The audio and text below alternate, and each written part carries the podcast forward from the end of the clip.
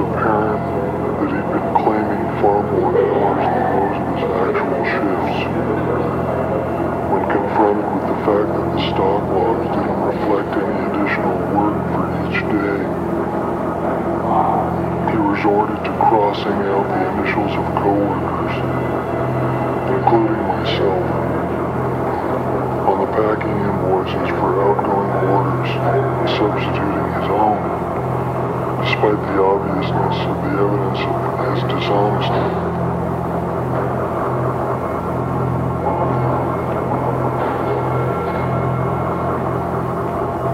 There was a point in the conversation which for some time had become rather one-sided, that I had to simply tell him to stop, to stop talking for just one more reason.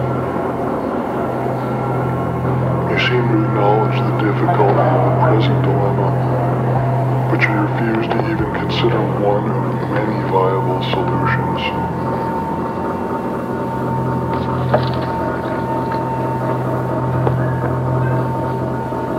Especially in the summer, alarms of cars parked on my block will sound for what seems like forever. The intensity of the heat sets them off, in addition to the occasional attempt at car thefts. Occasionally, the alarms sound until the battery dies, creating what I assume to be a novel inconvenience for the distracted weekenders.